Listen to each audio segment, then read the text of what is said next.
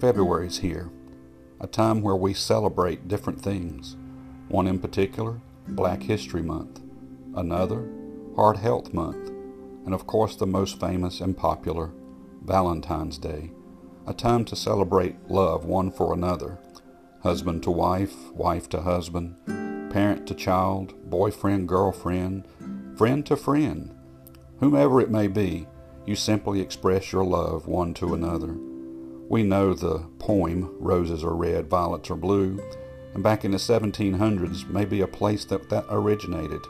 And it reads this The rose is red, the violet's blue, the honey is sweet, and so are you. Thou art my love, and I am thine. I drew thee to my Valentine. The lot was cast, and then I drew, and fortune said it should be you. So we know that we express our love. There are many love stories in the Bible. One in particular, Song of Solomon.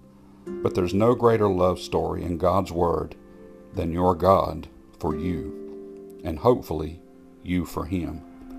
David is in a troubled time, but he knows that he has a God that loves him. Psalm 63 O God, thou art my God. Early will I seek thee. My soul thirsteth for thee.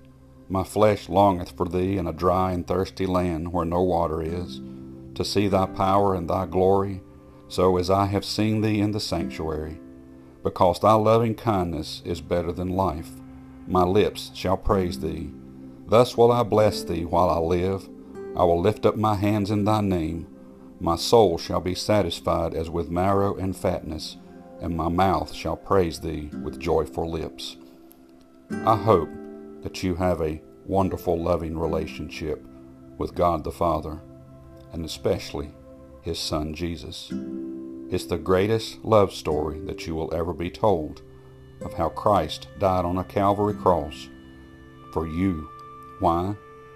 because God so loved the world that he gave his only begotten Son, that whosoever believeth in him should not perish, but have everlasting life. No greater love, the Bible says, hath a man than one that would lay his life down, and lay his life down even for those that don't love him. No greater love than God's love for you. Show your love back. May God bless you and have a wonderful day.